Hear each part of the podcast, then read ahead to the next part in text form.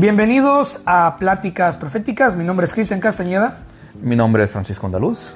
Acompáñenos a escuchar de esta gran plática. Una plática llena de temas dulces y amargos. Bienvenidos. Bienvenidos.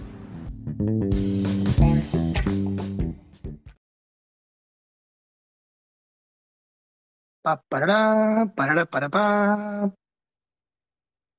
Eh, estamos a punto de comenzar el episodio número 20 de Pláticas Proféticas. Y tenemos muchos temas que abarcar hoy. Agárrense. Porque esta vez tenemos una emisión diferente. Vamos a hablar de algo diferente. Así que prepárense. Prepárense.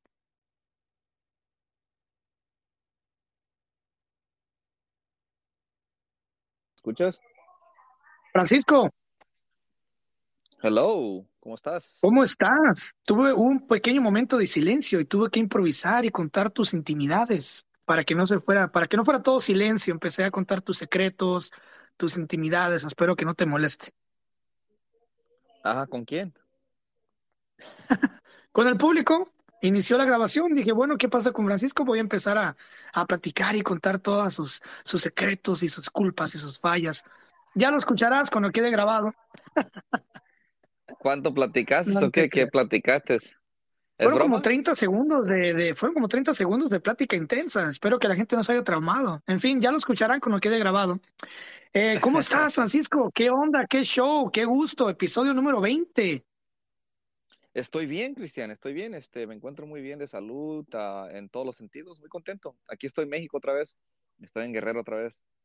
Desde Guerrero al mundo. Has vuelto, has vuelto al rancho. Este episodio va a estar basado en el rancho. Ahora, como hay gente que nos escucha de otros países, Francisco, vamos, ¿cómo describirías tú un rancho mexicano para otra gente de otros países? ¿Cómo, cómo lo describirías un rancho? E- El típico rancho mexicano, yo diría que este, está un poquito aislado de las carreteras grandes, eh, no tiene calles con pavimento, aunque algunos sí, ¿verdad? No, no tiene, que no es requisito, pero la mayoría no es, son calles de tercería, no hay muchos servicios, no hay agua potable, mm, ¿qué más? La población es menos de 200, 300, hay algunos grandecitos, y pues diría que no es requisito ser montañosos, pero muchos son montañosos, un poquito marginados, alejados de la, de la sociedad y de la civilización y de, de las ciudades grandes. Eh, así describiría el típico rancho mexicano. ¿Cómo ves? Mm, Pues, pues entonces nadie va a querer ir, güey. No manches, imagínate, si empiezas con todo lo negativo, pues va a decir, puta, pues no, no quiero ir. Mm, no, no, no. Dentro de todo lo que describí hay, hay su encanto. No tener calles empavimentadas, pues no es algo bueno, ¿verdad? Pero estar un poquito aislado de las ciudades, ah, ser pequeño en población, es bonito, tiene su encanto. En las rancherías te conoces con toda la gente, no hay ninguna persona que no conozcas. Y por lo típico, en casi todos los ranchos mexicanos también faltó decir que son tus parientes. Si no son tus parientes, son familia de tus parientes. Entonces, de una u otra manera, la gente está bien enfamiliada. Entonces tien- tiene un, poquito de encanto en que no te topas a personas y entre ranchos vecinos también conoces a la gente. Entonces es- hay un encanto en eso de conocer todas las personas. Pareciera como, como un village, como una aldea, donde toda es una parte de tu tribu, toda la gente de tu rancho. Aún Pues los en, no muchos bien. países de Centroamérica así se les conoce precisamente como aldeas o cantones, ¿no? Aldeas. Entonces, eh, para mí un rancho mexicano, y voy a, vamos a hablar hoy de mi rancho, Loma Blanca, Michoacán. Eh, el rancho es un poblado pequeño, mágico, bonito, todavía pegado a ciertas tradiciones que ya no se ven en las ciudades de México. La primera son las calles de tierra, que se me hacen una... A mí me gustan mucho las calles de tierra, me encantan. Este, obviamente, pues no es padre cuando llueve, ¿no? Se hace un pinche lodazal, que olvídate, pero es bonito durante los tiempos de sequía porque, no sé, a mí me gusta. ¿Será porque no he vivido mucho tiempo en el rancho? Obviamente sí he vivido un par de años en el rancho, pero, y paso a ser turista, pero no sé, me gusta mucho el hecho de, ver las, de, de ver las calles de tierrita y este, no sé, es, tiene algo muy bonito, ¿no? Que no todo siempre sea concreto, como que despegarse del concreto es padre, ¿no? Es, es algo curioso, es algo diferente. Las lluvias este, marcan las carreteras y hacen pocitos y como dices tú, salen piedras, no hay muchas banquetas, como en las ciudades, esas banquetas este, disparejas. He visto memes o videos de la gente con las banquetas este, en las ciudades, cómo están de disparejas en México y le brincas de un lado, saltas de, pedazos a otros pedazos porque no están empatados bien. Pero como dices tú, sí, es algo más, no sé, tiene como un, un toque silvestre, un toque de wilderness, digamos en inglés, de, no sé, un toque especial en los, los ranchitos con sus, sus, calles este, no pavimentadas de tierra, como esto. Pero a ver, cuéntame, ¿qué, ¿qué, has visto, ¿qué has visto en este viaje? ¿Qué ha sido de diferente este viaje? Obviamente, pues ahorita estás en México, estás en tu sierra, en tu rancho, con tu gente. Eh, ¿Qué viste de diferente esta vez? ¿Qué te llevas esta vez eh, de diferente? ¿Qué notaste? ¿Cómo está viviendo la gente ahorita en, en ya en post pandemia en los ranchos? ¿Qué tanto llega la noticia de la pandemia? ¿Cómo ves el ambiente? Cuéntanos. Fíjate que toda vez que, que vengo, se me olvida de la, de la pobreza que se vive aquí en el rancho. Veo mucha pobreza, mucha, eh, la gente carece de muchas cosas, mm, falta de gobierno, de gobernación, de comunicación con el mundo, como dices tú. Hay más conexión a internet, estamos conectados más, más y más, la gente se la pasa en sus celulares, con internet y todo, ¿verdad? Y tiene acceso a, lo típico, ¿verdad? De, de, de la, las redes sociales pero sí hay un, hay como un, un aislamiento del mundo. Es el rancho y lo que entra al rancho y lo que está afuera, pues está afuera. Y la gente, pues, este, sabe de muchas cosas del mundo, pero también se está aprendiendo mucho de lo que está pasando en el mundo, uh, con el, centro del mundo o el centro de las noticias o los avances en medicina y, y las noticias grandes, pues, este, solo que ves noticias, pero están pasando, pues, pues en Estados Unidos, Europa, en países grandes se sigue eh, dominando uh, el flujo de la cultura mundial, ¿verdad? Entonces es raro, Chris, es raro. He, notado eso, se me olvida qué qué tan pobreza hay, porque ves la gente como viste para las fiestas, ves este cómo gastan, y para uno como turista, pues dices, ah, 100 pesos, es como 100 pesos, 5 dólares, no es nada, ¿verdad? Pero para aquí la gente 100 pesos son 100 pesos, es es bastantito, entonces eh, es curioso eso. El, eh, la no, y es curioso porque mira, con 100 pesos, güey, con 100 pesos si te pones creativo, que yo también lo hice porque yo viví en el rancho, con 100 pesos si te pones creativo comen todos, ¿eh? O sea, come una familia entera. Oh, sí. ¿Te ¿En serio? Mira, te compras, te compras 50 pesos de carne, tan solo ahí se va la carne, ¿no? 50 pesos de carne, 20 de tortillas, 15 de queso, ¿cuánto van? 85, ¿no? Uh -huh. Sí. No, unos 10 pesos de 75, no, otros 10 pesos de 8, no, 85. 85. Puta, somos pésimos para las matemáticas, güey. Sí, sí, eh, 85 más unos 10 de chicharrón, van 95, te sobran 5 pesos ahí para la coquita de, de 600, la cual rebajas con agua, ¿no? pues fíjate, fíjate que sí, sí, este, tiene sus ventajas. Aquí puedes tú usar leña, si no tienes gas, porque te acabó el gas, supongamos. Uh, la gente siembra maíz o tiene maíz para, para comer, este, para hacer nixtamal, hacer tortillas todo el año se supone, ¿verdad? Si, si sembraste, si tienes tus tierras y te levantas, si no es flojo y, y siembras, porque es donde, donde hay para, para no gastar en tortillas y le has de comer a tus animales, a tus gallinas, a, los puercos, a todo, ¿verdad? Entonces es, es este, economizas esos 100 pesos. Yo fui a un rancho en una parte de la laguna porque estamos, este, colindamos con Michoacán y nos divide una laguna, la presa del infiernillo, y fui a un lugar que se llama El Jazmín y otro rancho que se llama Olivares antes de llegar a la laguna que se llama El Jazmín, y estábamos unos pescadores sacando mojarras Mm, pescados, sus mojarras chiquitas, y le compré 10 mojarras en 100 pesos. En realidad, el señor me dijo, deme lo que usted guste, porque son amigos. Le dije, y que no, le plantas un beso. le ofrecí 300 y no me los quería recibir. Dice, no, es mucho. Le dije, pues entonces reciba este 100 y me lo recibió. Y ya el señor con el que iba le dijo, mira, este, ahorita que agarremos señal, le voy a mandar un mensaje a mi esposa para que prepare el caldo. Así llegamos, nomás echamos las mojarras y, listo. Porque él las, les quitó las escamas, las, los esqueos, que dicen en inglés, las abrió y les quitó todas las tripas, las estripó. Ya nomás estaban listas para llegar a la casa y echarlas al caldo. Y sí, habló con la señora, le mandó un mensaje, un audio, Así, porque aquí a veces, cuando tienes conexión, aprovechas, mandas un audio, una llamada, hey vieja, ya voy para allá, prepárate esto. Entonces ella preparó la verdura, papas, zanahoria, chícharos y este, ¿qué más? Y así hizo el caldito, pues, con, con, con los ingredientes que se le echa, uh, cebolla, tomate y lo demás. Y ya llegamos y él nomás echó las mojarras y me dijo la señora, ¿quieren este, las mojarras con maruchan? Y dije, wow, qué gran idea, suena bien rico. Y sí, es la mojarra, el caldo mojarra con la mojarra, el pescado, y le echas la maruchan arriba, los, los nuros, las, este, ¿cómo se dice en un español? No sé, pero te la comes con maruchan. Y, y este, ya yo le pagué 100 pesos al señor, así comimos casi toda la familia. Entonces estuvo muy rico con tostadas y unas saladitas. Tostada, una tostada, una saladita ya con poquita salsa, limón y vámonos recio. Bien, ¿Cuánto, ¿cuánto gastas, cuánto gastaste en esa, con, en esa comida en total? ¿Le calculas que gastaste más de 100 pesos? Yo gasté 100. Eh, él no sé si puso una coca de, un litro o dos litros o tres litros, no sé.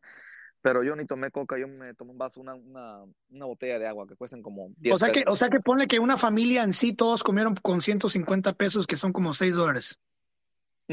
sí. ¿Qué pesos, güey? Sí, bueno, más los maruchanes, pues que son, no creo que estén tan caros los maruchanes. Supongamos que ton, todos nosotros en 200, cerrados, cerraditos.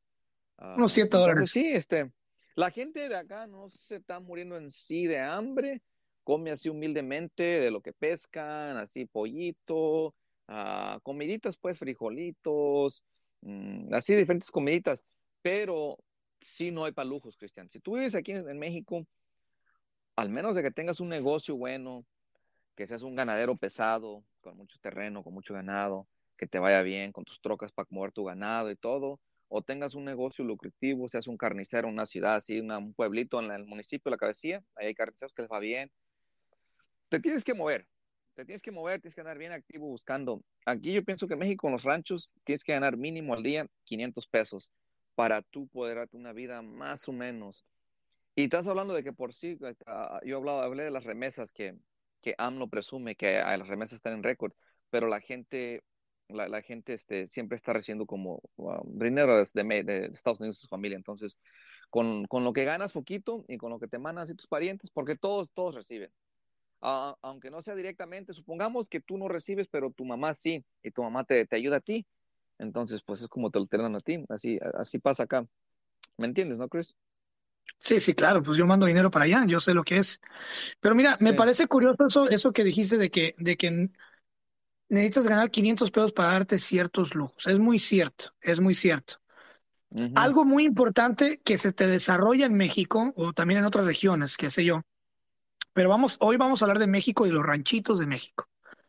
Algo que se te desarrolla, un talento muy, muy chingón que se desarrolla viviendo en un rancho en México es el sentido de supervivencia, güey un sentido de supervivencia que nos identifica a los mexicanos en cualquier parte del mundo en el que estemos. O sea, un sentido de estar al llavazo. ¿Qué significa estar al llavazo? Estar al llavazo significa estar al, estar al tiro, estar al borde, a la línea, dispuestos y listos a hacer lo que sea para sobrevivir. Eso se llama estar al llavazo, como una llave de carro, estar al llavazo. Entonces, estar en un ranchito, hay dos, hay dos preguntas básicas que se hace uno viviendo en un rancho. Te lo digo por experiencia. Cuando se levanta en la mañana es, ¿qué voy a hacer hoy para vender o qué voy a hacer hoy para generar? Y en la tarde es, ¿qué voy a hacer mañana para generar? O sea, resumo, ¿qué voy a hacer para comer? Eh, mucha gente se va a la milpa, se va al campo, se va a la pizca de limón.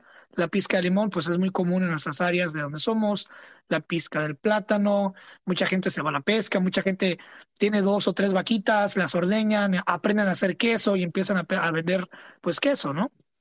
Este, mucha gente también tiene su pequeño establo y, y vende leche, ¿no? Tienen dos, tres vacas. Yo creo que si quieres ser un emprendedor en un rancho, tienes que tener tres vaquitas, tres vacas, porque de ahí puedes sacar lo que es la leche, el queso y te puede llegar a quedar algo libre después al final del día, ¿no? Este, esa sería mm. una línea de ataque. Para ser un emprendedor, yo creo que en un ranchito así es tener tres vaquitas y ya poco a poco, ¿no? Yo creo yo que con eso contar, podrías empezar. Sí, se, se, empieza desde abajo. Yo, mi tío padre, el que, estoy, que me estoy quedando, tengo la fortuna de decir que ahorita les está yendo bien porque han trabajado muy duro, han, han, hecho capital, han invertido en su negocio, han hecho varios corrales, tienen varios potreros, saben mover el ganado, saben este, comprar becerros, vender los becerros. Trabajaron a Lázaro Cárdenas, a la costa de Guerrero, pegado ahí, cruzan a veces hasta Michoacán y dejan becerros.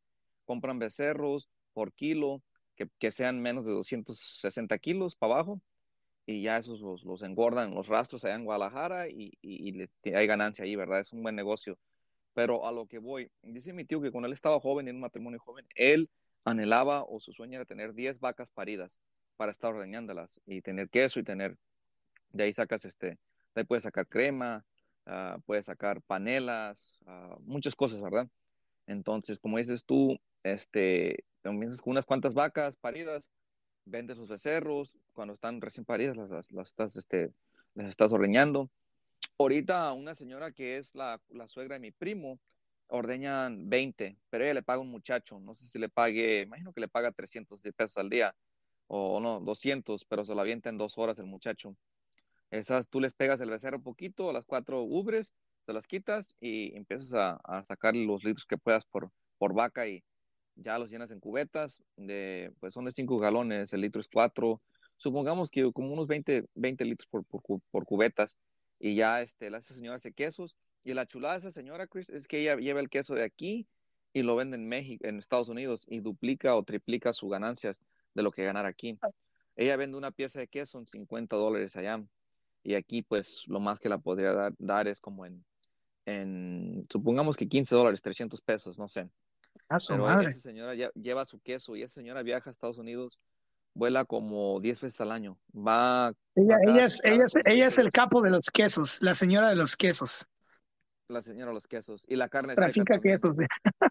No sé si, no sé si alguien le, le, le mate la vaca y la y, y sea su propia, propia vaca o compró la carne ella en en el pueblo con los carniceros, la seca, se sala y se pone como una lámina y se seca la carne. Lo, lo carne mejor que ser, puedes este, tener, güey, es una vaca, güey. Las, las vacas en los ranchos son como el Bitcoin. Esa madre tiene mucho valor. Es, es, la ganadería es lo que se da aquí, Chris. Eso es lo, lo número uno. Obviamente. ¿Cuánto vale una un vaca, güey? ¿Cuánto vale una vaca en tu región? ¿Cuánto vale una vaca? Mira, ¿Cuánto le mi calculas? primo, mi primo vendió una vaquilla de dos años. Va- le dicen vaquillas, las que no han parido todavía, van a parir apenas. Se me hace que la dio como en 350, que no pesaba muchos kilos.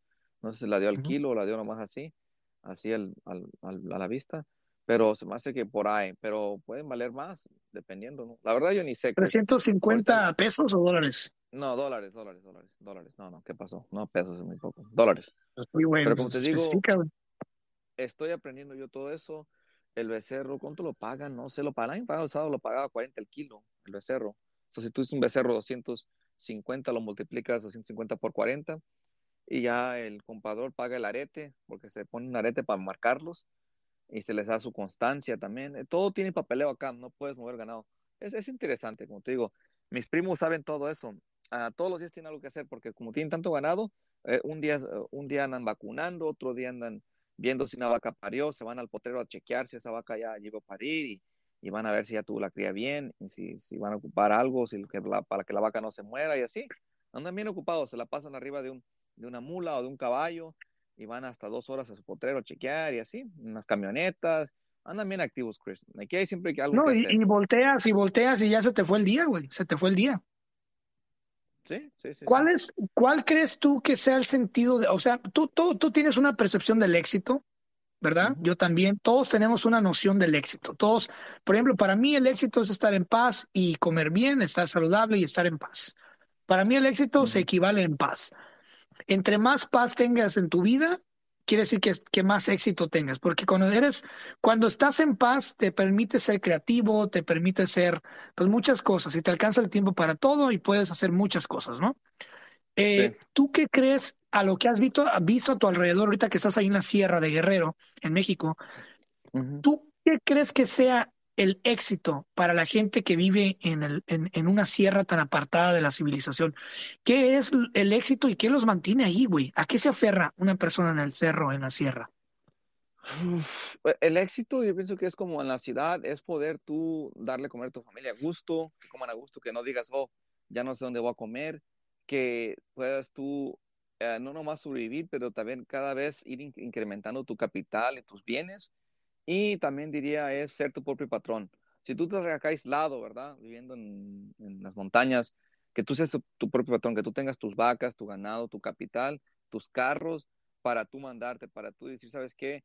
Eh, hoy pues estoy cansado, estoy malo, no, no, no me voy a morir de hambre si no trabajo. Eh, o puedo, puedo, este, tengo para el médico, no, no ocupo andar pidiendo prestado. Ese es el éxito, igual que en una ciudad. Supongamos que en una ciudad trabajando por tu propia cuenta, como tu propio patrón en un servicio, eres contador o supongamos que eres abogado, y dices, ¿sabes qué? Este, si no trabajo ahora este caso, no me voy a morir de hambre. Tengo para, tengo ahorros, tengo bienes, este, tengo para vacacionar, dame unas vacaciones. También la gente de aquí les gusta bajar a, la playa, ir a Iztapa, a Vallarta, a Mazatlán, a, los Estados Unidos. Ese es el éxito, que tu capital vaya creciendo, no nomás siempre ir, ir este, becerro con becerro, eh, muriéndote de hambre, nervioso, que, qué tal si te muere una vaca o algo, y qué tal si te enferma tu hijo y no tienes ni para, para, para este, para el, médico, y ya tienes que ir a pedir prestado y te vas a endeudar, y ¿sí me entiendes? Y hay mucha gente así, tristemente, que no, no tiene éxito, y hay personas que sí. Y tengo familia de los dos lados que algunos son emprendedores y son movidos y les va bien, y otros son más flojos y, y andan ahí batallándole. Entonces, este, esa sería mi, mi definición del éxito acá. Y por eso la gente uh, le gusta estar aquí, porque hay mucha gente que sí le ha ido bien, ha educado a sus hijos en universidades, les ha dado una vida más o menos, tienen para ir a fiestas, tienen sus carritos, han hecho capital. Pero como te digo, ahí va incluido el norte. Mucha gente que le ha ido bien es porque se ha ido al norte, mandaron los hijos o se fueron ellos mismos, trajeron capital, lo supieron usar. No sé si me explique, Chris. ¿Cómo, ¿Cómo es la vida joven en un rancho, güey? Porque mira un video en el que vas llegando, eh, al, al, cual la gente puede verlo en tu Instagram. Este, vas llegando al rancho y todo el mundo te identifica de lejos, ¡eh, Berlín, Berlín, Berlín! Y veo un chingo de chiquillos, güey, de niños jugando en una canchita, ¿no? Fútbol. ¿Cómo es la vida joven, güey? Ah. ¿Cómo ves esa generación nueva en el rancho? Pues los, niños, ah, no te miento, muchos se la pasan en las tabletas celulares ahorita viendo, pues. ¿Hay tabletas en el rancho ya? ¿Cómo no? Hay internet, Chris. No mames. Viendo poco, poco yo, TikTok, lo que tú quieras, YouTube. Uh, van a la escuela, Chris. Ahorita tienen la escuela. Tienen un programa interesante, no sé si por estado, por región o por, por ranchitos. Aquí están haciendo A, B. Un día van ciertos grados porque hay maestro y el otro día otros grados. Supongamos kinder a tercero y de cuarto a sexto con el maestro de aquí. Y entonces el viernes él tiene asamblea y tiene ese día para hacer planes. O es lunes, martes, lunes, martes. Entonces los niños tienen dos días por semana. El, viernes, el viernes, el viernes tiene, tiene el día para salir con morritas el maestro. es casado de aquí, pero antes los maestros eran, tenían fama de borrachos, que eran borrachos y desobligados, que no hacían su trabajo bien. Pero este, los niños van a la escuela ahorita, en la mañana, se los levantan a mediodía, no sé cómo es su horario, no es tan largo, la verdad. Yo tengo una prima que es maestra allá en Morelia y dice que su horario es como de las 9 a las 12, son tres horas de instrucciones. Pero a, lo que voy, van a la escuela, regresan y se ponen a jugar. A veces andan ahí jugando con, con cualquier cosilla, como cualquier niño como nosotros, sea con canicas o lo que sea, con resorteras, con, con, con, con jueguitos, con ganaditos así de plástico. Uh, andan ahí en el arroyo viendo cosas, de, todo. Y no, es, mis sobrinos se los suena al caballo Aquí tenemos este, varios, hay dos mulas y dos caballos. Un caballo blanco que lo, lo ensillan, le ponen el freno y, él se va a pasear a veces el sobrino ya Ahora, ahora, ahora ya hay tres mulas contigo. no, soy el más necio, necio. Igual de mula. ¿eh? Ayer quería nadar a, una parte, pero este, pues desafortunadamente, Chris, ahorita te voy a decir la verdad, acá está bien peligroso. estaba todo calmado, y ahorita llegué yo y tuve la mala suerte que empezaron otra vez a, a, a ver a disputas, se metieron a pelear y pelearon por un rumbo y entonces me dijeron mis primos, hey, para allá están vigilando, están en los cerros, no te arrimes para allá. Dice, vete para acá, acá también hay pozas. dije, ah, ya me tiene ganas allí.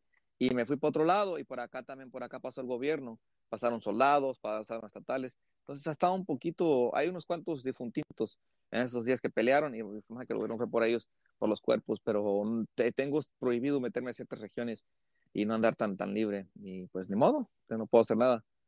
Este a ver cuéntame cuéntame vamos a pasar de los niños a otra cosa. Cuéntame del drama güey. Mira a mí me pasaba me pasa que cada vez tengo mucho tiempo que no voy al rancho pero pronto iré.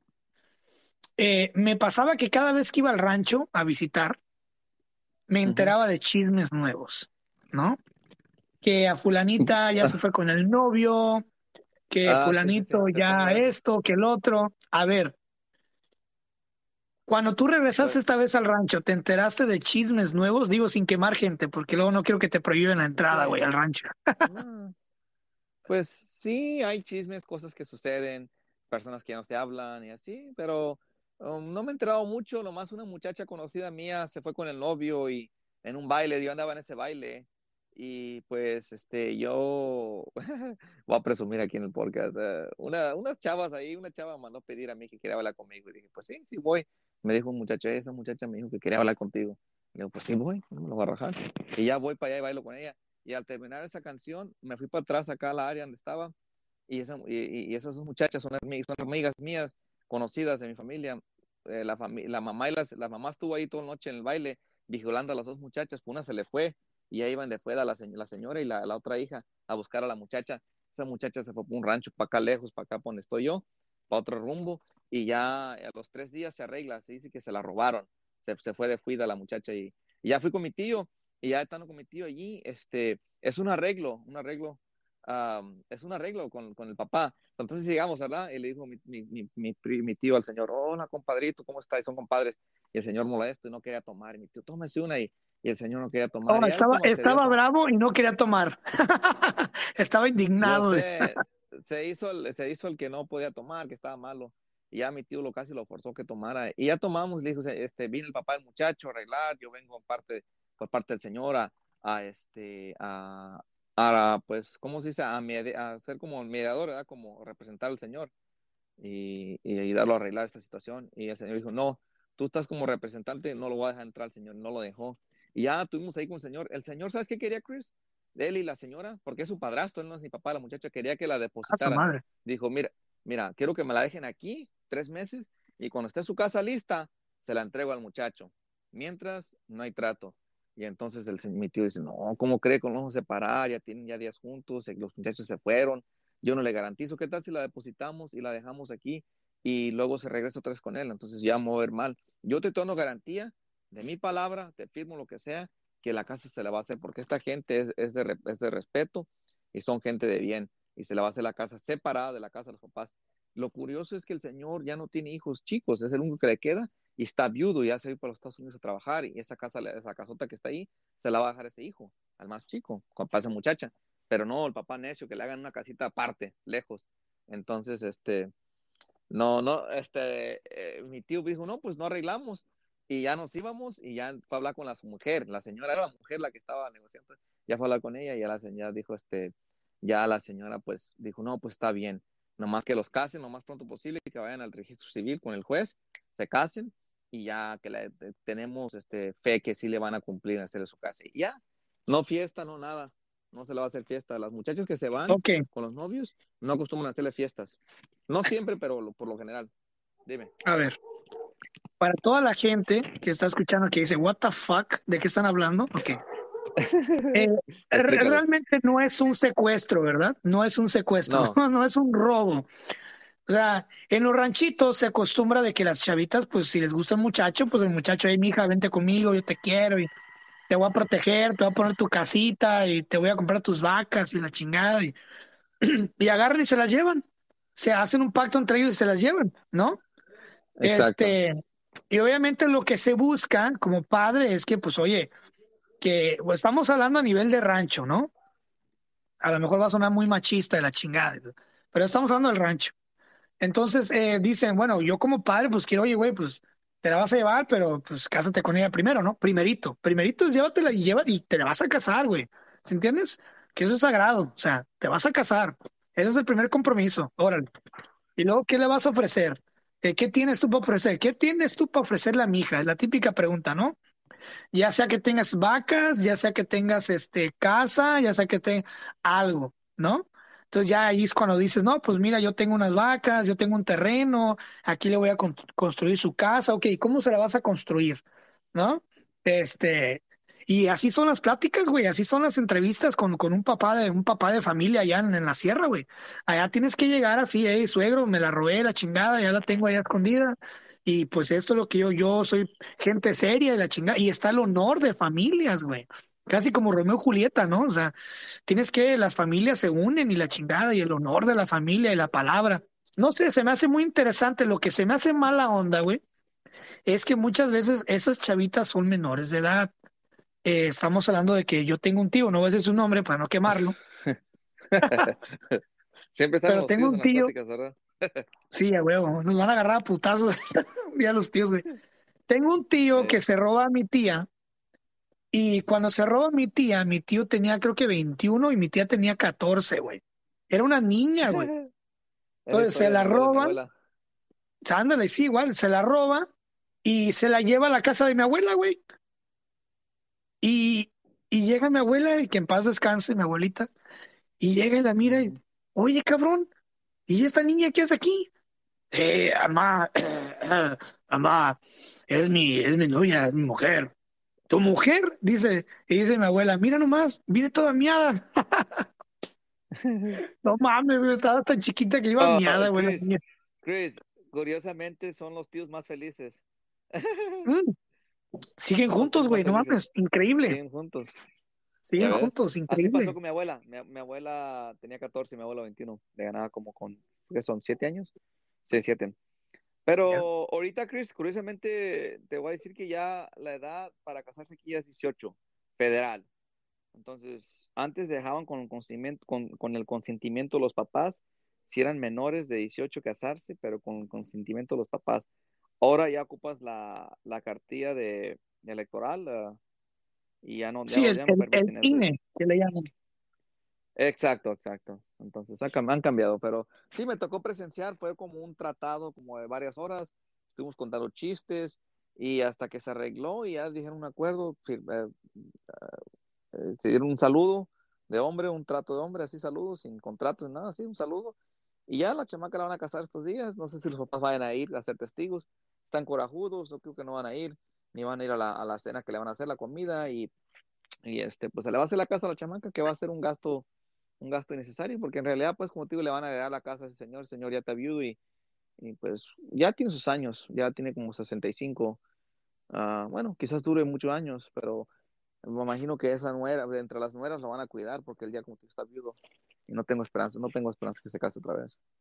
Y busque Pues ya, pero qué bueno. interesante, güey. Me gusta eso. Mira, por lo menos, por lo menos el señor está buscando que esa mujer, pues, pues tenga su casita propia, ¿no? O sea, yo sé que le van a Sí. heredar una casa, pero pues es como que tú quieres siempre que, por ejemplo, o sea, por ejemplo, tú, güey, o sea, tú tienes una hija. ¿no? Cami, Camila.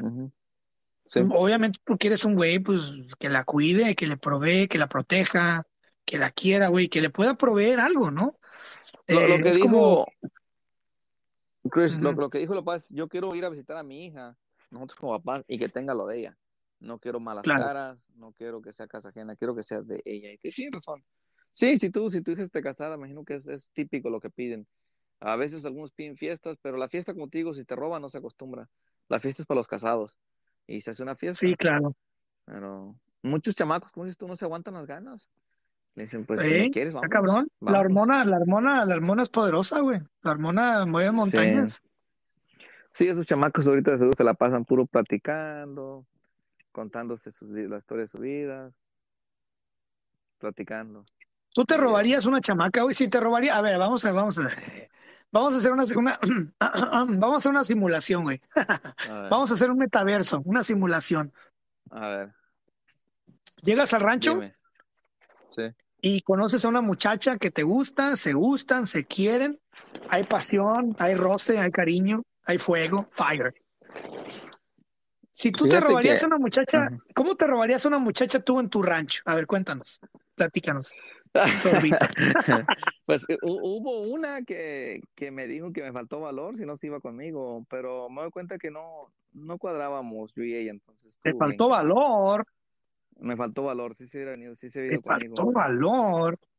Pues fíjate que esa muchacha es, es sobrina del presidente y Te faltó y- valor para robarte a la sobrina del presidente, güey. Fíjate, espérate, espérate, Chris, espérate, déjate cuento más. Espérame. Ahorita lo estoy pensando, no lo había procesado hasta ahorita. Lo estoy pensando ahorita al minuto. ¿Qué hubiera pasado? Como este es, es sobrino del presidente y el presidente es compadre de mi tío y mis tíos están un poquito acomodados y yo vengo al norte, hubieran pedido mucho, hubieran pedido no sé qué, a lo mejor no me equivoco, como te digo, a veces tú dices, van a estar enojados, van a pedir esto y esto y esto y esto, una lista grande, y de repente dicen, no, pues qué bueno, hay que casarlos nomás, como yo tengo papeles, yo no voy a hacer casa aquí, sería absurdo. Eh, sería como, pues, oh, yo tengo una casa en la playa, bueno, mi jefa tiene una casa. Güey, ¿por qué, ¿por qué no haces casa ahí? Deberías, deberías hacer casa ya, güey, y retirarte en el ranchito, güey. Pelear gallos, no sé, criar vacas. Pelear, pelear gallos. no me gusta, no me gustan las vacas no me gustan estos ranchos. Esta, esta tierra es una tierra muy dura, muy áspera, muy espinosa, muy seca, muy pedregosa. El, la, la ok, no te gusta, no te gusta el rancho, las tierras muy pedregosas, pero sin embargo vas cada tres, vas cada seis meses, güey. A ver, explícame. Yo sé, me gusta vacacionar, me gusta andar acá, me gustan las aventuras, conocer. Yo supongo que va a llegar un punto donde ya conozca todas las rancherías, Chris, y ya conté la historia que quiera contar, y ya no va a ser tanto el encanto cuando ya conozca casi todas las rancherías. Y ya estoy llegando a ese punto, entonces ya voy a ir a querer a todo Tijuacán, a, a Chechichán, a otros lugares turísticos, otras ciudades, conocer conocer un poquito más de Morelia, fue Querétaro, no, no alcancé a ver casi tenemos, nada. Tenemos que grabar un pláticas proféticas desde, desde Teotihuacán. Me encantaría, te lo, te lo he propuesto, y si, si quieres, este, y sabes qué, nos llevamos a, a, Sergio, vamos en un grupo, un grupito y, este, nos, pasamos a hacer relax allá en la Ciudad de México y agarramos un bus, hay globos, hay una feria de globos en Guanajuato. algo, lo que, lo que tú digas. Deberíamos hacer algo para el episodio número 30, deberíamos, no sé, hacer un en vivo en, Teotihuacán, en la pirámide. Me parece. Sería padre, yo jalo. Totalmente jalo. Pero a, lo que voy, Chris, es hermoso, pero es una tierra dura. Es, es, es uh, es una tierra, estoy, estoy grabando, este, es una tierra muy, muy áspera. entonces, este, me, me, gusta, me gusta andar aquí, Chris, pero no te creas, la veo muy dura. La gente le encanta aquí. El calor es muy fuerte. Ah, es muy fuerte aquí, Chris. La neta, dice la gente, oh, hace frío, yo estoy malo, de, te vas a resfriar. ¿Qué frío? Eh, eh, allá en California hace frío ahorita. Ah, en Oregón, en Washington, en, Canadá, en, el los polos, pero aquí estamos a 8 grados del, del, Ecuador. Aquí siempre es caliente. Yo he venido todo, ya casi todas las, todas las temporadas, he venido en agosto, en mayo, en abril, en, en, en enero, en, he estado aquí ya varios meses, en diferentes estaciones o diferentes tiempos del año, y yo siempre siento calor. Es una misma calor que te hostiga. Entonces, no sé, no, no, no. Estoy muy acostumbrado a California y no aquí, la verdad. Oye, ¿Te, has, ¿Te has dado cuenta de que en los ranchitos, eh, y venía pensando eso, fíjate, ¿te has dado cuenta que, te has dado cuenta que en los ranchitos todos tienen nombre de apóstol, güey? ¿Cómo Con nombres bíblicos. Sí, güey, o sea, ahí te va, por ejemplo, Lupe, Sandra, bueno, ahí te van los nombres más, más populares que creo yo que hay en un rancho, y tú me dirás si, si estoy equivocado. Valente, Lupe, Sandra, María, Manuel, Juan, José. ¿Por qué, por qué en los ranchitos de México todos tienen nombres bíblicos, güey? O sea, si. A ver, explícame eso, porque yo nunca he podido entender por qué en los ranchitos todos tienen nombres bíblicos, güey. Pues mira, en general en las rancherías antes la gente usaba el, calendario, el calendario gregorio católico donde se usaba el, día del santo. El santo que te tocaba era de tu nombre a veces. Entonces, veías mucho eso en la generación, en la generación de antes. Ahorita ya ves muchos, ya ves nombres raros, Chris, ya ves este, ves este Ikers, entonces todos en 50 años, ya ves ese meme que dice en 50 años en una, una, este, mesa de dones, va a haber, oh, Don Brian, Don Iker, Don, un nombre inglés de Estados Unidos, lo que tú pienses. Digo, a ti te pusieron Berlín, no mames. Francisco Berlín. Francisco Berlín. Sí, Francisco, Francis de Asís que es el 4 de octubre, pero yo no soy, yo no soy Pancho por, por el santo, que es el 4 de octubre, se me hace, como los, casi todos los Panchos. Eh, yo soy Pancho por un tío que era primo, un primo de mi papá, que le dijo, miren, este, en la familia casi no hay Franciscos. Él sí era el 4 de octubre, se me hace. Este, ¿por qué no le ponen mi nombre para que haya otro? Y, y, murió ese tío en Colima por una mujer en un baile, este, le, este, un hombre se le, le quiso quitar la, la muchacha y lo amenazó, le dijo, si te arrimas a la muchacha otra vez, este, vas a pagar con tu, con tu vida. Y ya él se fue mejor y trajo amigos y lo emboscaron a ese tío. Paco Serrano, el gato negro, tiene un corrido con los parranderos del norte, un grupo, uh, un grupo local de, Michoacán y de Tierra Caliente que se llama del área de la Huacana, no sé, por ahí. Pero, pero qué buena forma de morir, güey, imagínate. Él murió por una mujer. defendiéndolo. Mm, oh, y, y, murió peleando porque miró la camioneta atravesada en el camino y se sacó su pistola y abrió la puerta poquito y desde adentro del carro así eh, accionó y mató como a tres. Se llevó unos cuantos por enfrente, que es como, es lo más honorable que puede haber en, una, en una muerte mexicana que digas, oh, eh, eh, también respondí y me llevé varios por enfrente. Me los llevé conmigo, no me morí nomás yo. ¿Por qué, ¿por qué en los ranchos, güey? A ver, tú dime, tú que eres más acá experto, eres obviamente ex desde tu visión de ex militar de Estados Unidos y maestro y no binario y la chingada, despierto, awoken, demócrata y así todo eso, eso que tú eres, ¿no? Eh, ¿Por qué hay tanta violencia en, en, en, los ranchitos, güey? O sea, ¿por qué es tan fácil morirse en un rancho, güey? Mm, hemos hablado un poquito de esto. Son varios factores, Chris. Mira, el primer factor es aquí en las rancherías casi no hay ley, Chris. Los comisarios no ejercen su, trabajo como, ni tienen autoridad casi, ellos nomás son como portavoces del, de la cabecilla del municipio, ¿verdad? Entonces, no hay patrullaje, no hay autoridad cívica o oficiales de que puedan arrestar en, las, de las comisarías, en, las rancherías, ¿verdad? Eh, los municipios, la cabecilla del municipio no patrullan las rancherías. La policía municipal es, es, una, es una farsa, es una payasada, una vergüenza en casi todos los municipios de, todo, de todo el país. Y pues entonces no hay, hay un sentido, no hay ley, ¿verdad? Ya luego agregas armas, porque toda la gente tiene sus armas para, para huilotas, para cazar venados, lo que sea.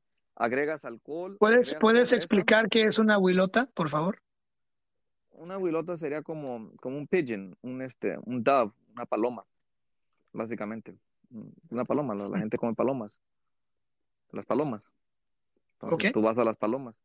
Entonces, este, como te digo, aquí la gente tiene armas para las cacerías y porque es montaña y es una región montañosa y, y casi todo México es así. Entonces tú agregas, mira, armas, no hay ley, no, no enforzan la ley, este, alcohol, pobreza y que me disculpe mucha gente, yo no quiero ser gacho ni, ni quiero ser altanero ni, ni este grosero, pero hay mucha ignorancia, gente que no tenía educación ni, ni de secundaria, primaria y muy apenas. Entonces juntas todo eso y la gente es este, ese sangre caliente, la temperatura es caliente aquí, la gente anda, anda, anda desesperada, anda, entonces se mataban por lo nada, es nomás cualquier ofensa y, y muy caliente la gente, muy, y tiene orgullo, este estado tiene, tiene, tiene fama también, por la fama, decir, no, pues yo soy de guerrero, yo me mato con que sea, yo soy cocho y así, ¿sí Es una, una tontez, Chris.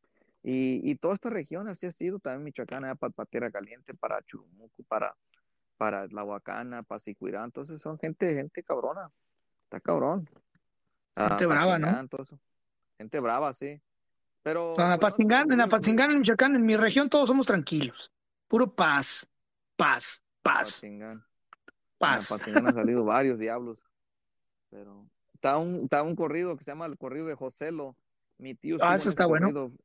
Ese, ese señor se me hace que jaló su arma en un palenque de gallos y le llamó a extensión un policía y, lo quería desarmar el policía, le dijo, no, no te la entrego mi arma, aquí nos matamos, te la entrego y, se hicieron una parte del, del grupo y ahí mismo se dieron un Mexican stand-up, se, se, tiraron pues y se mataron el policía con, a ver, con este. cuéntame, cuéntame cómo es la cena en tu pueblo. Mira, en cada rancho de México, en cada ranchito, existe un fenómeno muy bonito que es la cena. La cena son mujeres, señoras, que tienen toda la vida vendiendo comida en sus casas en la tarde. ¿Ok? Por ejemplo, voy a poner, pues voy a empezar con mi ejemplo de lo que es la cena, ¿no? Ir a la cena en mi rancho, en Loma Blanca, Michoacán, es ir a la casa de cierta señora, en este caso Yolanda, que es la que vende comida en mi rancho, que es tu rancho y un día vamos a conocerlo. Vamos a oh, andar por allá. Tienes una cita pendiente para el rancho. Eh, te, voy a llevar a, te voy a llevar a la cena de Yolanda. Nada más imagínate, güey. Yolanda tiene tantos pinches años vendiendo cena, güey, que yo tragué cena cuando estaba en la panza de mi mamá. Sergio y todos mis primos, todos han comido cena cuando estábamos en las panzas de nuestras madres. Y ya tenemos 30 años, ya estamos viejos de madre y seguimos tragando cena ahí cada vez que vamos. Imagínate, estamos hablando de negocios de generaciones, güey. Entonces, ¿qué es lo que venden en la cena?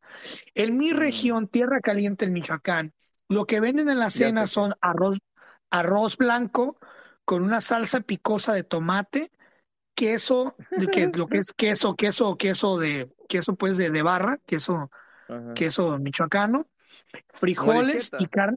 La mole, sí, pues, pero déjame, güey, déjame pues explicarla por partes, porque si nomás vengo aquí de mamón diciendo, ah, pues allá vendemos morisqueta.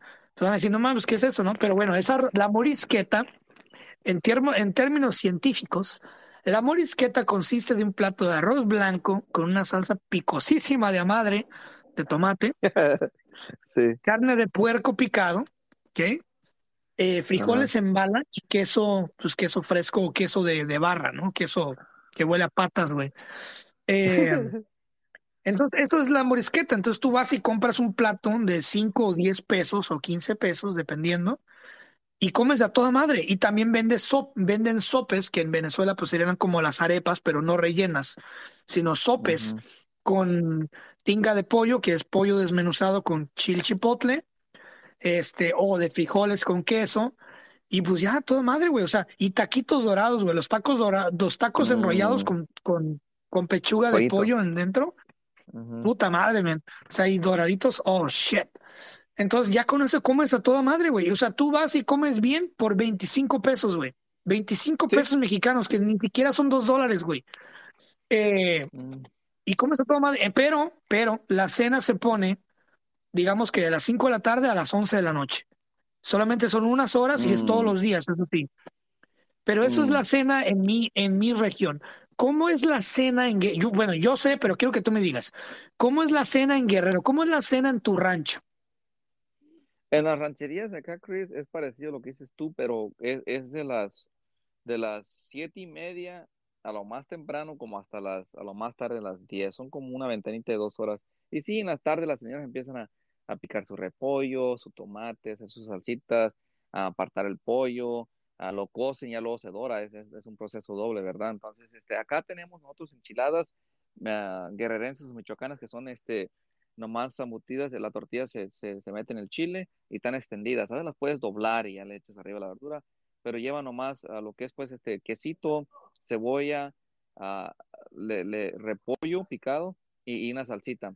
Son enchiladas con un pedazo de pollo al lado o una, una de carne dorada o una huilota también, ¿eh? la, la huilota que le decimos acá contigo, la, claro. la paloma. Este, también se acostumbran mucho los taquitos, ¿qué dices tú? Hay ranchos que lo hacen de papa, pero acá donde estamos nosotros puro de pollo, o mi tía aquí en el rancho mío, y, y, he visto que en otros ranchos también hacen mixtas, le dicen mixtas, pues es una quesadilla con carne nomás, típico, le, le, una tortilla, le echas este, es una tortilla con queso y le echas este, carne, uh, ya sea bistec picado, picadito, y pues verdura, ¿verdad? Y salsa. También este, empiezan a haber noches donde ofrecen hamburguesas americanas o también tortas de jamón o de winnie y así ya empiezan a agregar un poquito de cosas. Sopes no he visto, Chris, pero sí, sí, sí hay senadurías donde venden sopes. Y, y hay demás, pues, en las ciudades, pero aquí en el rancho eso es lo mío, es lo que te dije. Es lo que he visto. No he visto Mira, mucha mucha gente ha criticado, yo miraba memes por ahí que criticaban a los peruanos por, a los peruanos por comer palomas. Nosotros en Michoacán y en Guerrero, ¿verdad, Francisco? Nosotros sí comemos palomas y nos vale madre, váyanse a la chingada si nos juzgan. Pero las palomas están buenísimas, güey. Los pichones están ricos, las palomitas. Están ricas, las huilotas. Sí, están ricas. Pues no tienen mucha carne, pero Mm. tienen un saborcito particular, doraditas, están buenas. Sí, Pero sí, chupar los así es, huesitos. así es, así es mi, así es mi Chris. Este, estás hablando como la gente en la tardecita se baña y se pone así bien pipiris nice, así, te pone un- algo cómodo, algo que te das bien, así bien, bien, bien fresh, dijéramos en inglés, así bien fresquecito. Claro. y te, va, te rimas para la cena, hay, este, depende de tu rancho, hay ranchos que tienen dos, tres señoras, imagino que hay unos ranchos más grandes que tienen hasta más lugares, cuatro, cinco, todos están Claro. en tu rancho, qué tan grande, pero grande esté tu rancho, pero sí, típico son dos, dos señoras, tres, ¿sabes? Típico tres, y venden, venden la cena y, Y- de ahí todos Y van. es como te digo, güey. Por ejemplo, en mi rancho, Loma Blanca, Michoacán, Yolanda tiene toda la vida, güey. Y, y a mí me dice, dice, una vez se me queda viendo y me dice, fíjate nada más, tú, yo me acuerdo cuando tú estabas en la panza de tu mamá. Y dije yo, fuck, ya tengo 29, ya tengo 29, no mames. Esa doña comenzó O sea, joven, como una, una señora recién casada. y Chiquilla, de ahí sacaba 16 dinero. años, güey, es lo que te digo, es de generación en generación y, y la comida buenísima, güey, o sea, es, es como, tienes dos, tres señoras en un ranchito vendiendo cena, pero tú sabes que todos los días va a ser el mismo sazón y que siempre está ahí. ¿Entiendes? Sí, a veces le, a veces le vareas con un cereal o dices, ah, hoy no, sí entiendes, pero sí, esas son tres comiditas que, que, la gente come todos los días y eso más que nada te vas a la cena porque ahí van a estar tus, tus primos, tus tías y van a cotorrear y, y hey, tía, y si tú vienes del norte, es la pues, magia, güey. yo, les, yo les disparo y así, ¿verdad? Te sacas el cuello porque vienes del norte y todo. Sí, sí, sí, no, y luego llegan y, hey, buenas noches, y todos hablan, buenas noches, ¿cómo están? Y ahí es donde empieza a hacer relación. Y sabes qué es muy importante también, no sé si pasa en tu rancho, güey, pero en mi rancho sí pasa. Después de la cena es muy común de que vayas a la cancha, güey, a la canchita a ver el voleibol. en oh, nuestros pues ranchos, en el rancho se juega muchísimo el voleibol. Acá también, porque es, es fácil mm. hacer una red y hacer unas cáscaras con tres personas en cada lado. Entonces sí, acá también el voleibol es el número uno. Y antes el fútbol, pero ya, ya casi no juegan fútbol en el mío, pero en otros ranchos todavía tienen canchas de fútbol también, así. Y los fines de semana, los fines de semana en los ranchitos, en nuestros ranchos, es muy de costumbre también que en la plaza central, en la placita, donde está la clínica, donde está la escuela, donde está la iglesia, los morros, o sea, los chavos, los muchachos, den vueltas en sus camionetas con música a todo volumen y con las motos también. Sí, acá las motos son los número uno. En trocas no he visto que andan dando vueltas. Eh, te digo que Loma Blanca es un poquito más pueblito que ranchito, diría. A lo que he visto yo en mapas, obviamente no he ido, pero sí, este, tienen más placitas. Acá nosotros, antes había como un centro o una placita, pero ya casi no. Aunque le puedes dar vuelta allí al, centro del rancho, como dices tú. Y casi no hay muchachas, pues, aquí, la verdad, ni, ni hay gente aquí.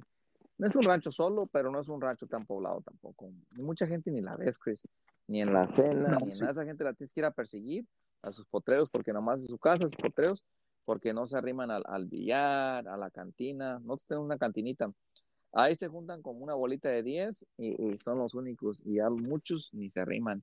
¿Por qué? Porque son de la religión y ahí es pura, pura risión, puras burlas, pura tomadera, puras burlas y no, no, no se arriman para allá. Muchos. A esa cantina. La carrilla, la carrilla más pesada, güey, es ir a un billar en México en, un ranchito. Tú te arrimas a un pinche billar, güey, y te alburean de izquierda a derecha, cabrón. Te hacen pedazos. no. Oh, Ahí se están todos los viejitos, cabrones, güey. Todos los, todos los señores así ya pesadones, jugando baraja y dominó. Ta madre, güey, olvídate. Puras groserías, pues. pues hablan, puras groserías acá. Hablan puras tonterías. este, yo te quiero preguntar. De, de, chile muerto, cosas así, puras tonterías. Yo te quiero preguntar algo, Francisco. ¿Tú cómo te sientes en tu rancho? O sea, cada vez le agarras más amor, sientes que ya se está cumpliendo un ciclo, volverías muy pronto o vas a, vas a descansar un rato de ir para allá.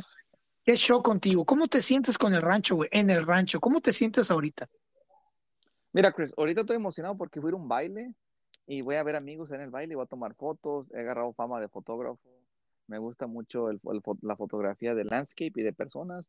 Ah, me voy a despedir con esto, es muy buena pregunta, pero me siento muy cómodo, me siento como que aquí todos son mi familia, aunque a, los, a unos que no son, son mi sangre, es una tribu, es un sentimiento bonito, pero pues no tengo empleo, no tengo bienes, uh, empiezo a extrañar el norte, la comida de allá, ahorita no me pega eso, le recuerdo que la otra vez, como a las dos semanas, tres semanas, me pegó eso de, ah, quiero comida china, ah, ya me enfadan los, los zancudos, ya me enfadaron, ya me enfadó el calor y todo, pero no, ahorita todavía no, ahorita ando bien a gusto, no está tan caliente, está caliente, pero no está tanto, no está lloviendo, em, ando a gusto, ando paseando todavía, pero sí, este, también me ha influido lo emocional, he conocido chavas de acá, este, y es complicado mi situación donde me voy a casar con una chava de acá o no, no tengo mucho tiempo, la voy a pedir, la voy a dejar de novia, he intentado dejar una de novia dos veces, y no ha funcionado. Ahorita ahí andamos otra vez. Pero ¿por qué no funciona? A ver, a ver, vamos a escarbarle un poquito. ¿Por qué no funciona dejar una novia pedida ahí en el rancho? ¿Qué es lo que te falta, güey? ¿Qué está pasando? La Cuéntanos.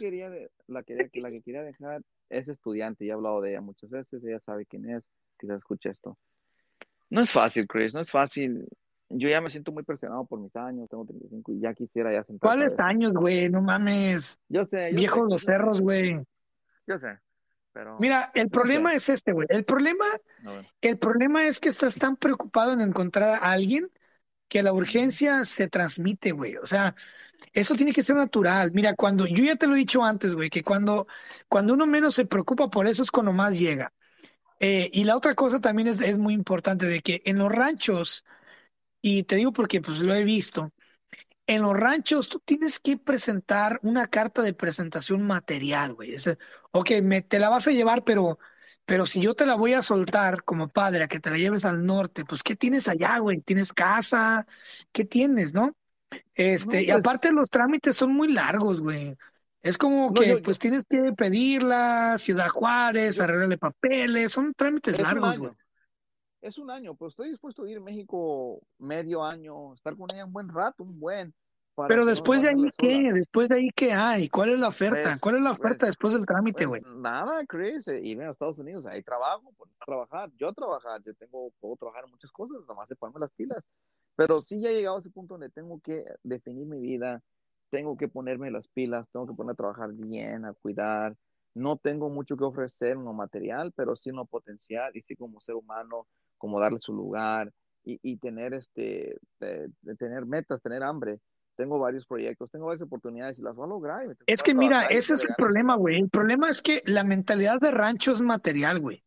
La mentalidad de, ran- de rancho es pero ¿qué más, material, qué más puedes, qué más puedes querer de una persona que, que te dé papeles y, y en un futuro hasta tus papás arreglan? La gente quiere ir para el norte. Mm, Se escucha Sí, barato, pero pero, pero viene, pero sí, las chavitas del rancho vienen de una crianza material, güey. Sí, sí, sí, pero pues quieren salir del rancho, pues aquí. Quieren salir del rancho, o sea, es un Sí, pero quieren salir del rancho, no pero es algo materialmente mejor. pues Estados Unidos es mejor, Chris, es cinco veces mejor que, Sí, que pero materialmente, ¿qué hay en Estados Unidos? Esa es la, que es la cuestión. Desgraciadamente Bueno, así es, se les educa, te digo por experiencia, güey, se les educa a, a buscar algo materialmente mejor, materialmente. Escúchame bien, pues materialmente. Estados Unidos, materialmente Estados Unidos es mejor que México. Trabajar en Estados. Unidos te produce la, la Mira, yo digo una por cosa, güey, si una, mira, Francisco, Francisco, aquí nadie nos escucha. Ah, sí. Mira, como aquí nadie nos escucha, la, la, lo mejor que puedes ofrecer es, es hacerlo en caliente. Si una mujer te gusta, en caliente, güey, róbatela ya. En caliente, en caliente. Nadie te va a juzgar, güey. Ah, Te, vam- te vamos a juzgar tus amigos si no lo haces, güey. Hazlo. ok. Cu- En Aviéntate, la róbatela, la- en, secuéstrala. en cuanto, en cuanto vea, la, la voy a proponer. Es más, yo te apoyo, güey. Yo, yo te apoyo a robarte una muchacha, güey. Yo te apoyo. Ya está. Tú vas a ser uno de los padrinos. Chris, este, me voy a a un baile. Quizás, quizás la vea ahí en el baile. No sé, voy a ir a un baile. Un Vámonos. baile. ¿Quién toca? ¿Quién toca? Este, Cuéntanos. No sé quién toquen. Me dicen que va a estar bueno. Me están esperando en otro rancho. Un chamaco que quiere que vaya con él. La luz de su moto no sirve, pero quiere que la alumbre yo enfrente. Le voy a llevar una lámpara de la cabeza pa- para que él vaya viendo en, su, en la moto. y vamos a ir. Está como a 40 minutos del rancho. Eh, ese no está empavimentado para para ese rumbo. A ver si mi familia no se molesta, no quieren que salga ahorita en la noche, pero a pedir permiso aquí a los tíos, que, que son como mis papás ahorita, que no, ten- no tengan pendiente y que me cuiden, me tienen recomendado con toda la gente para allá y yo me porto bien, nomás voy a llegar allí y bailar con las muchachas solteras, eh, quizás ni baile, no sé, pero voy al baile a ver qué Mira, show. a ver, yo te, te, te quiero dar, te quiero dar tres consejos muy importantes, ¿ok? Los escucho. La primera, la primera es que ellos pasen el radio de que tú vas para allá, Muy ¿ok? bien. Que informen al pesado del otro rancho de que tú vas para allá. La segunda es de que tú no tomes, trata de no tomar, excelente, Y la tercera excelente es de que si vas a bailar con una muchacha en un rancho, procura por favor, güey, por favor, te lo pido de favor, que no quiero yo hablar en el episodio 21 de que no, ya no estás aquí con nosotros. No Si vas a bailar con una muchacha, güey, procura por favor primero observarla bien, que no vaya acompañada y en plan tranquilo, en plan amable, disfrútalo y ten mucho cuidado, güey, porque allá en Guerrero, güey, eh, y en todo, y en. Michoacán, la, el diablo anda suelto, güey. Está cabrón, está cabrón, Sí, está cabrón. Este, ya nada más para cerrar, güey, para cerrar rápidamente, es el episodio número 20. Acuérdate que cuando grabamos el episodio 10 dije que iba yo a revelar los números. Y ya nomás para Oh. dejarte ir, güey, este, Sí, dinos. quiero darle dinos. las gracias a los países donde más nos escuchan. ¿Puedo? Dale, danos. Dalos. Dame tres minutos. Quiero dar las gracias al país. Voy a, a- a decirlo en orden en, en donde más nos escuchan, que es en primer lugar Estados Unidos, en segundo lugar. México, en tercer lugar, oh sorpresa, en tercer lugar y con un chingo de reproducciones, Brasil, güey. Brasil. Manches. Ahora, Wow. si eso te sorprende, ahí te va en cuarto lugar, en cuarto lugar, Alemania, güey. Alemania. Sí, güey, nos están escuchando un chingo en Alemania, güey. Así que a todos los mexicanos de Alemania los queremos un chingo. Gracias, gracias. Es un chingo, güey. Mm. 30% de Alemania, güey. Wow. Eh, Colombia. Colombia está en quinto lugar. Y en último lugar está Argentina. Así que Estados Unidos, México, Brasil, Alemania, Venezuela, Colombia y Argentina. Gracias, gracias, gracias. Y eh, nuestro público cayó, güey. Nuestro público ahora en primer lugar están personas de entre 18 a 22 años. Es un público joven. Sí, güey. Y en Mm. segundo lugar está entre 28 a 34 años. Eh, eso es de los, de los últimos 10 episodios para acá, que estamos en número 20. Y pues nada más, quiero dar las gracias a toda la gente y las plataformas donde más nos escuchan, güey. Es Spotify. Número uno. Número dos, Apple Podcast, que mi podcast y este podcast también están aquí en Apple Podcast. En tercer lugar. Google Podcast. En cuarto lugar, eh, está Cast, Castbox. Y en quinto lugar, que acabamos de entrar hoy apenas, estamos en la aplicación que se llama Soundbite. Así que pues gracias. Ya en el episodio número 30 volveremos a revelar los números y a ver en qué países nos escuchan. Francisco, cuídate mucho, güey. Eh, ya la próxima vez que grabemos ya estarás tú acá en, en California. Este, y a ver qué show, a ver en qué, de qué temas hablamos. Fue una, una, una emi- emisión muy chida, hablar del rancho, de cositas así. Yo creo que a tu familia y a mi familia les va a gustar mucho este episodio. Y a la gente que tiene pues familia en el rancho, que entienden de los que, de lo que hablamos, y los que no, pues que investiguen. O sea, está chido este show. Y nada, güey, con mucho cuidado, disfruta el baile, todo con precaución, trata de no tomar y procura de que la gente esté informada de que vas a ir a ese rancho. Y si vas a, si vas a bailar con una morrita y te dice que no, está bien, todo tranquilo, procura que sea una persona que realmente vaya sola, güey. Amor y Muy paz. bien, Chris. Amor y paz. Un saludo ah, y un abrazo, Chris, desde, desde Guerrero, México, ah, para ti y para el mundo. Nos despedimos. Cuídate, un abrazo desde California y te veo por acá pronto para vernos en persona y grabar el episodio número 21. Se te quiere, cabrón, se te quiere, se te aprecia y pues con cuidado. Igualmente, brother. Buenas noches. Cuídate. Buenas noches, cuídense. Gracias por escucharnos. Bye. Gracias. Bye. Si te gusta este podcast de Pláticas Proféticas, créeme te va a encantar mi otro proyecto, el podcast de Cristian Castañeda, disponible en Spotify y en todas las plataformas de podcast. En este podcast yo invito a personas que creo interesantes, que se dedican a diferentes ámbitos artísticos y no artísticos, a tener conversaciones muy padres, muy interesantes, que creo yo y aportarán algo chido y interesante a tu vida. Así que te invito a buscarme como el podcast Cristian Castañeda y ahí te espero. Cuídate.